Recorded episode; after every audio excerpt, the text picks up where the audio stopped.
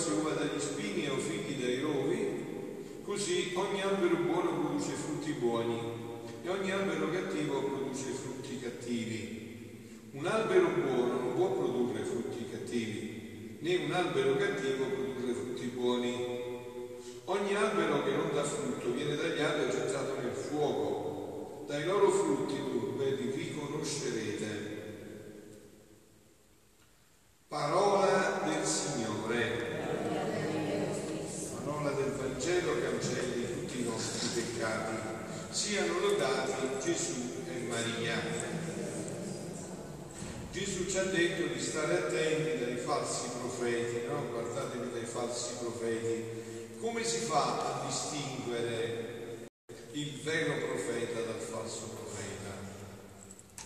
È facilissimo distinguere il vero profeta dal falso profeta.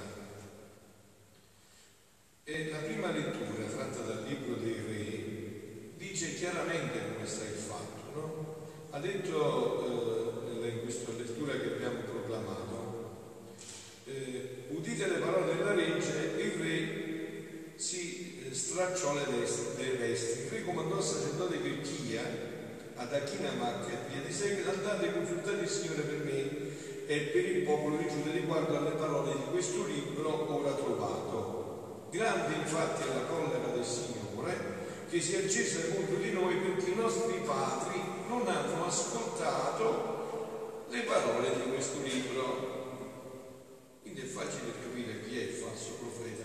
Il falso profeta è colui il quale si arroga lui il diritto di dire qual è la legge di Dio. No, non si attiene alla verità proclamata e già vivita già nella Chiesa viva da tanti secoli ormai, no? Il falso profeta è colui che dice, per esempio, questo oggi non è più peccato. Era peccato fino a un giorno fa, poi è cambiato.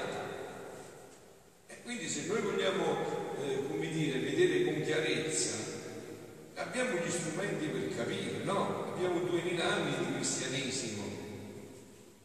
E, e, non è che quello che era peccato per San Paolo nel 40 d.C., che era peccato per San Francesco nel 1200, che era peccato per, San, per Padre Pio nel 1950, adesso non è più peccato. Eh. Vuol dire che c'è il falso profeta, eh beh, però dico bene, lo dico giusto. Eh, non è che ci vuole chissà che cosa. Quindi se noi vogliamo, abbiamo gli strumenti se non vogliamo, come dire, far finta di non sentire perché vogliamo restare nei nostri, vogliamo una giustificazione ai nostri inizi, ai nostri peccati, ma se noi non vogliamo questo vogliamo la verità, allora è facile capire chi è il falso profeta. Il falso profeta è colui il quale magari riempie anche le chiese eh, perché adegua un Vangelo al mondo. Eh, no, la Chiesa deve essere quella che proclama la verità con amore. Stamattina diceva Papa Francesco, è il passaggio fondamentale.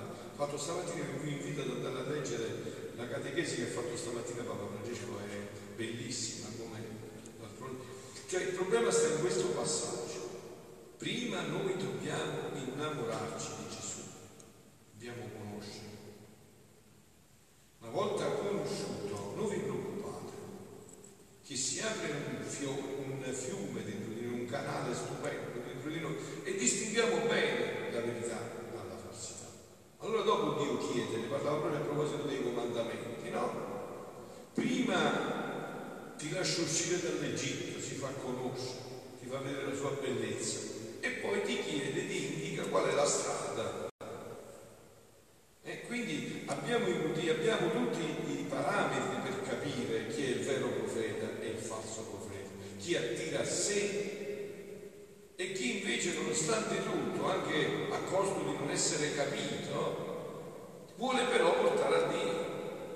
Eh, è vero che lo capite, è facile. Cioè il punto sta qua, dove noi vogliamo andare. Ecco perché Gesù dice guardatevi dei falsi profeti che vengono, voi, che vengono a voi in veste da pecore, ma dentro sono lupi rapaci. Che magari oggi ma questo non è più peccato, vabbè ma che fa? Ma siamo uomini, come se Gesù insomma ci avesse detto delle cose che devono vivere gli angeli e gli extraterrestri, però per, per condannarci ce l'ha detta noi uomini, non ho capito io. Eh, lo sappiamo che siamo uomini. Certo, ma questo che significa? Allora è chiaro che il falso profeta è colui il quale, appunto, come diceva in questa prima lettura, non dice quello che il Signore veramente vuole, ma per il nostro bene, solo per il nostro bene, esclusivamente per il nostro bene. Però io capisco, e concludo per poi passare al mio argomento, io capisco però che se non si fa prima un incontro di amore con Dio, queste cose sembrano come dei pesi, delle pietre tirate addosso. Come sembrano come se queste cose volessero decurtare la nostra umanità.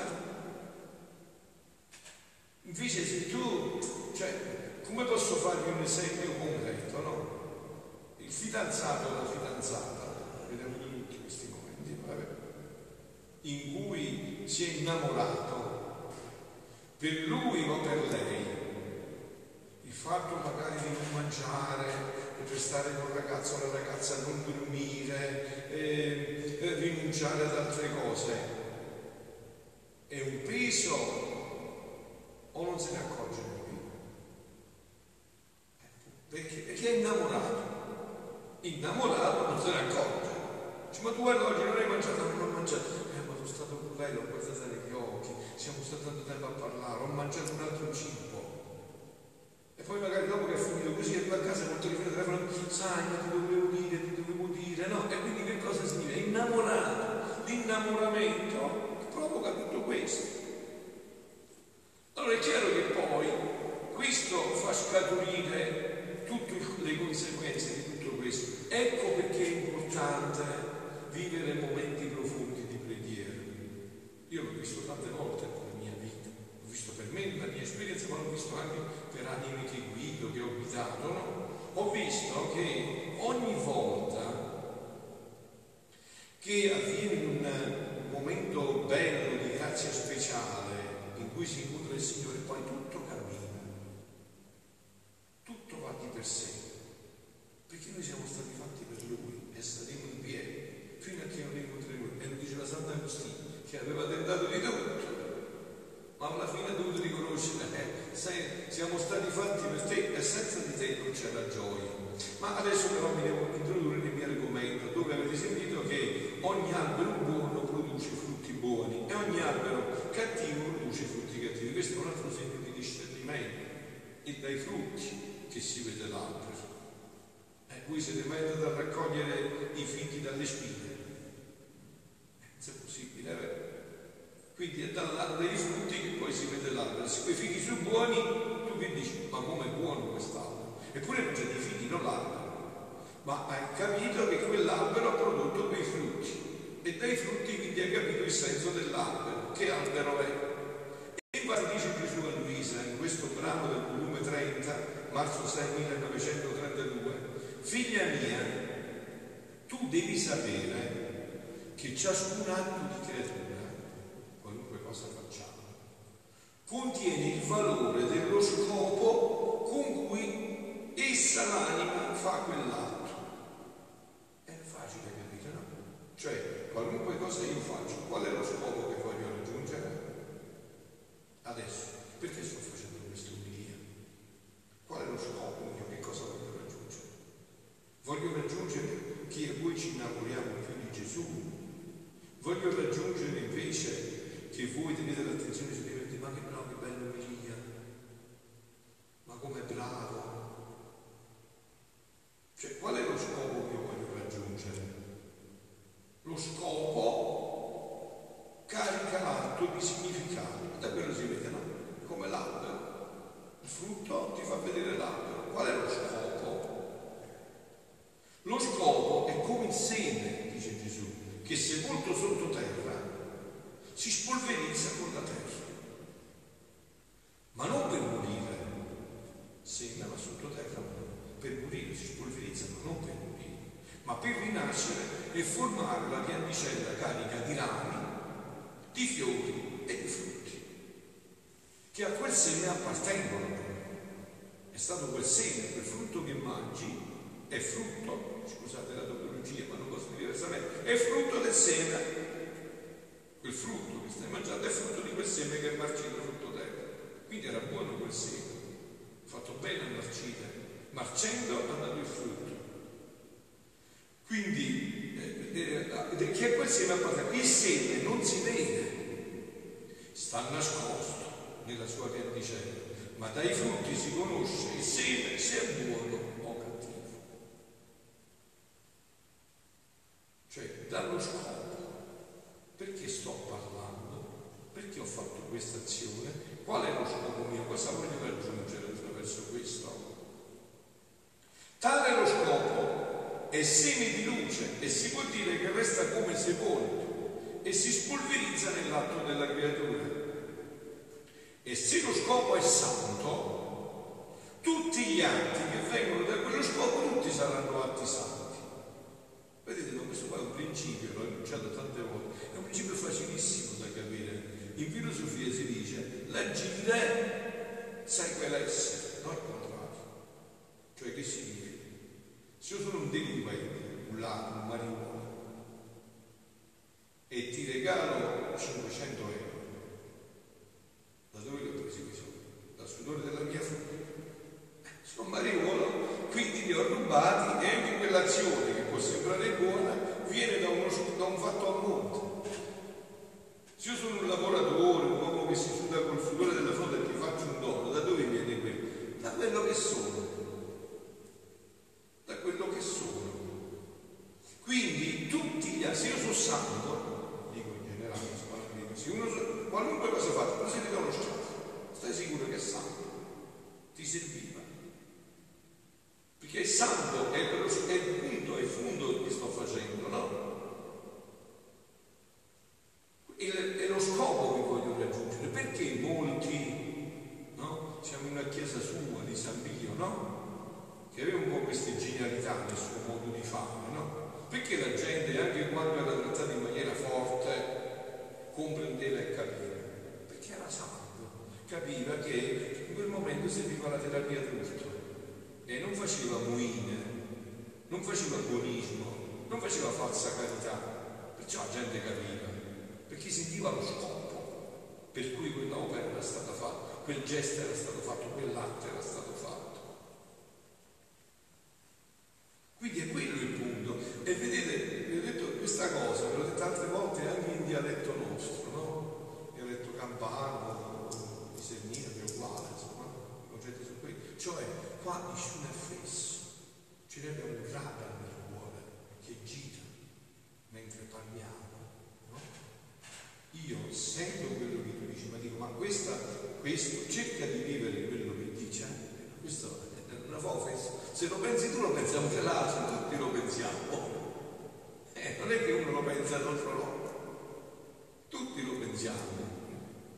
E se quella parola è caricata dalla vita, è chiaro che porta effetto, ma deve essere caricata dalla vita, se no è cembalo che ti indigna. Eh, eh, cioè, se io dico prego, dobbiamo pregare, ma io non passa. Se io dico eh, dobbiamo essere puri, ma io sono impuro anche se mi nascondimento dove mi vedo su lui, non passa, perché non è caricata dalla vita. Se non è caricata dalla vita non può passare così ha voluto Dio, così ha stabilito, no? Così ha stabilito Dio.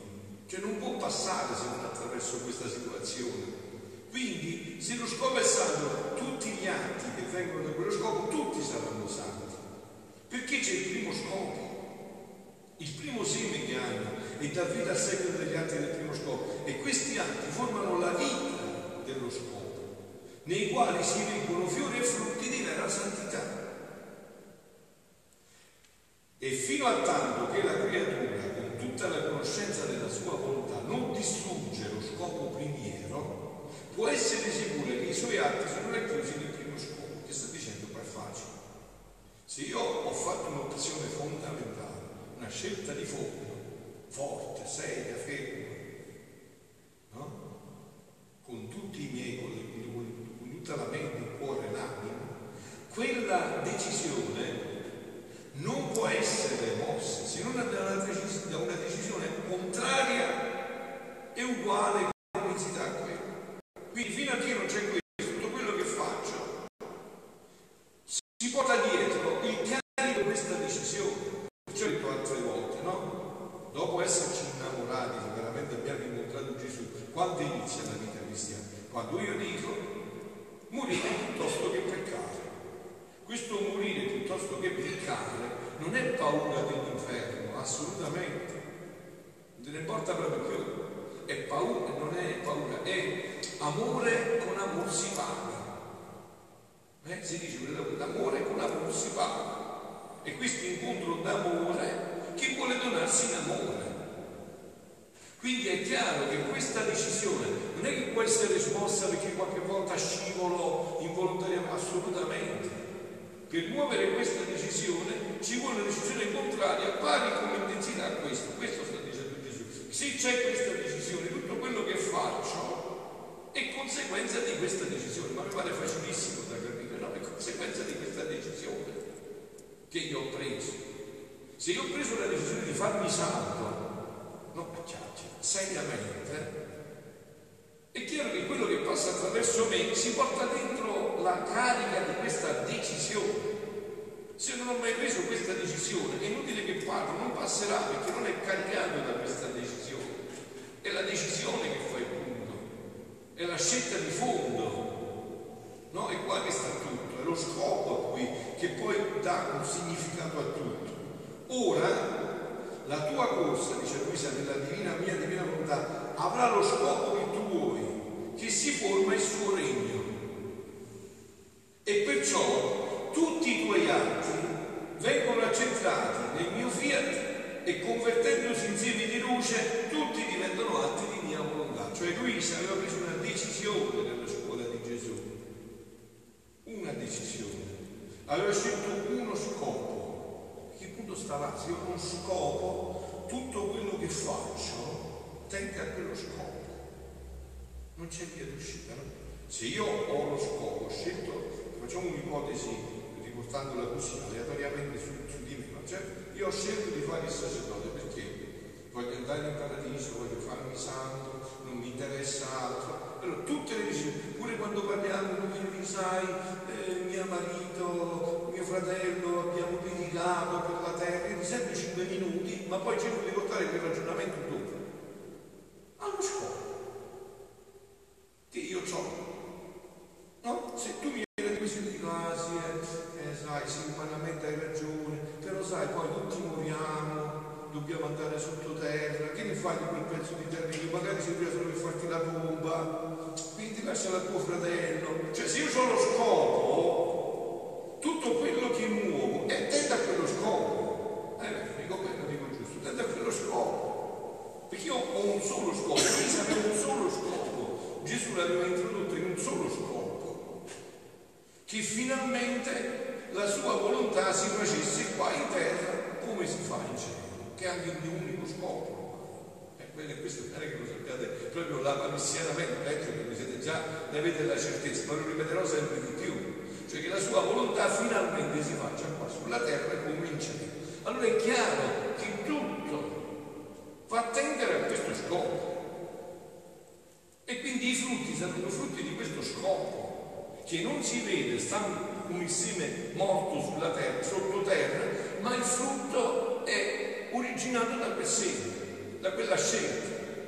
Ecco perché è importante, fondamentale scegliere, fare opzioni fondamentali nella propria vita e non muoverle mai più se le hai fatte profondamente. Su quell'opzione fondare la vita, cioè lo scopo lo scopo, no? Comunque eh, vorrei concludere con questo pezzettino di brano, ancora ho qualche altro minuto nei miei momenti che scelgo per l'omelia, più o meno cerco di rispettare quel momento. Figlia mia, la mia volontà è principio, mezzo e fine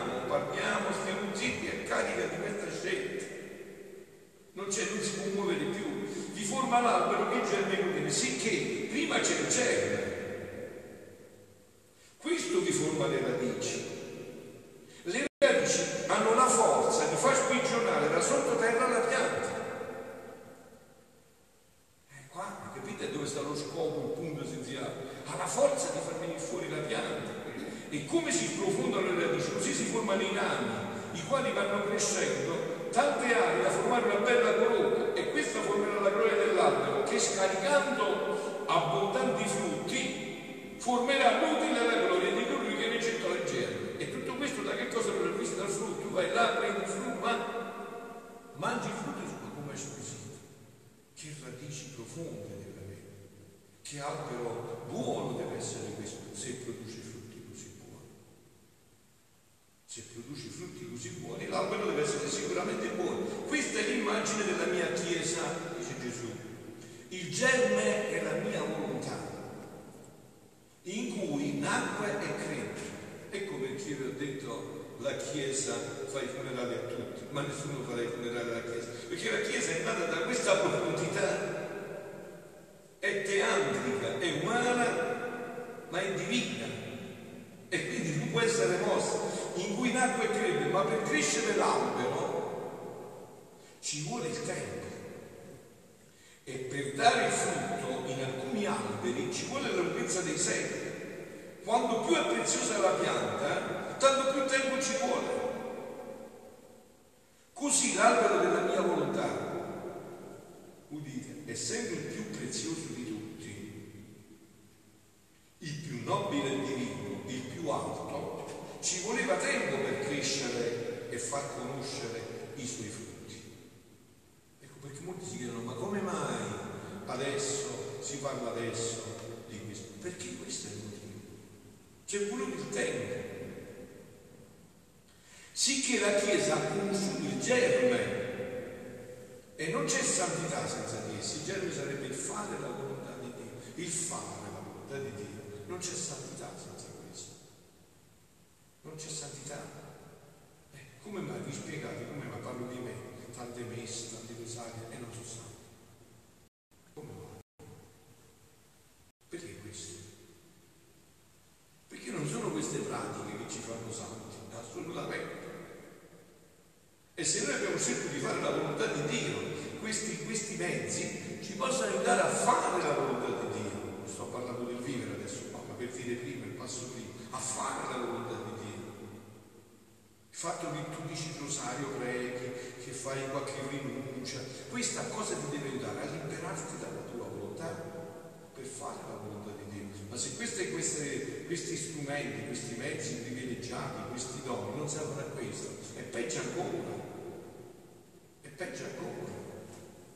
Non sono gli strumenti in sé che possono fare questo. Perciò non c'è santità, dice senza di esso, senza di Poi ha conosciuto i rami, ma sempre intorno a quest'albero si è girato. Ora, ora, è di questo che vi parlo, deve conoscere i frutti. Avete capito? Se non viene questo fiat voluntas tua, sicut in cielo e te, non si può fare, devono arrivare i frutti. I frutti sono questi Cioè che questi secoli, due, questi duemila anni di cristianesimo devono finalmente dare i frutti, cioè cristiani maturi, adulti, di cui la volontà di Dio è diventata la nostra vita. E siamo felicissimi, si sente la felicità che la vita di Dio è diventata la mia vita, finalmente. Non sono più io che vivo, non è più il mio io che vive in me, ma è Cristo che vive in me. Perciò mi chiamo cristiano, perché devo diventare un altro Cristo ora deve conoscere i frutti per nutrirsi e godersi. E quest'albero sarà tutta la mia gloria, la mia corona e di tutte le virtù e di tutta la Chiesa. Ora, qual è la tua meraviglia? Dice Luisa e dice lui, che invece di manifestare prima i frutti del mio volere, li ho manifestati a te dopo tanti secoli. Non si può manifestare un frutto se prima non si è fatta la radice non è venuto fuori l'albero con i rami, le foglie, i fiori. Ma adesso sì, adesso ve l'ho detto, Dio sta spingendo, spingerà sempre di più, figlioli, spingerà sempre di più.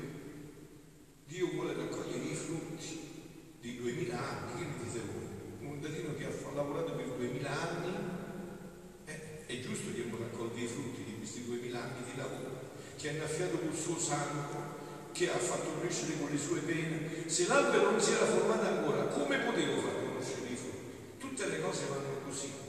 Se si deve fare un regno, non si incorona il re se prima non si forma il regno, l'esercito, i ministri, la legge. All'ultimo si incorona il re. E se si volesse coronare il re senza formare il regno, l'esercito eccetera, sarebbe un re da burla, sarebbero pagliacci. Che re è? Il re che non è tutto questo. Ora la mia volontà doveva essere corona di tutto, compimento della mia gloria da parte delle creature, perché solo nella mia volontà può dire tutto è compiuto. E così è vero, solo questa volontà ci può far dire tutto compiuto nella mia vita, perché non saremo noi a farlo, ma Dio no. Vedete che questo, per altri versanti, se andate a, a leggere anche la, la catechesi che ha fatto Paolo per altri versanti, perché io ripeto ancora, devo dirlo pubblicamente, interamente, perché è la verità. Paolo Regio non conosce ancora questo dono, spero che Dio gli possa far penetrare nel cuore, perché io ho, fatto, ho cercato di far arrivare, so che a tante persone ho fatto arrivare questi scritti, ma il suo lavoro è tutto propedeutico su questo. Cioè non possiamo fare nulla se non viene a farlo Dio. No? Ecco perché il cristianesimo è una meraviglia, è semplicissimo, perché non è un fatto di volontà, la volontà è un dono, è un fatto di grazia, di dono. Infatti anche questo si chiama dono della divinità, è un dono. È un dono a cui tu poi rispondi con tutta la tua vita. Io ho detto, amore, con amore si fa. Cioè, avendo fatto, avendo scoperto, compreso fino in fondo, che questo amore tra, tratto dalle tenebre in cui tu ti eri cacciato per tua decisione, ti ha chiamato alla sua ammirabile luce, ma ne ma se uno non è scemo e non è pazzo, ma non è proprio fesso, si va più a calare in quelle tenebre. Fammi capire. Cioè che ci vuole? Se tu hai sperimentato che questa meraviglia ti ha stratto dalle tenebre, ti ha chiamato alla sua ammirabile luce, ti ha chiamato in spazi deliziosi, una vita di felicità senza fine, di realizzazione piena, perciò tutto ho compiuto. Perché è Dio che lo fa in noi. E io trovando in essa compiuta tutto ciò che voglio, non solo le faccio conoscere i frutti, ma la nutrisco e la faccio giungere a tale altezza da far sorpassare tutti. Voi volete vedere questo totalmente realizzato? Guardate la Madonna, sempre ve lo ripeto, guardate lei, tutto questo lei si è tutto pienamente realizzato. Una creatura della razza umana, e concludo proprio con questo pensiero, una creatura della razza umana che adesso vive in una condizione eterna superiore agli angeli. Anzi che gli angeli non vedono l'ora di essere i suoi comandi. Perché? Ha realizzato questo. Perché ha permesso a Dio di vivere in lei pienezza. Perciò, figlioli, questa è la bellezza della nostra vita cristiana, questa è la gioventù e questa è la grazia che dobbiamo chiedere. Allora anche la volontà entra, certo che entra. Guardate, concludo con questo punto per farvi comprendere questa cosa che anche questa vi ho detto già altre volte. Nella vita cristiana tutto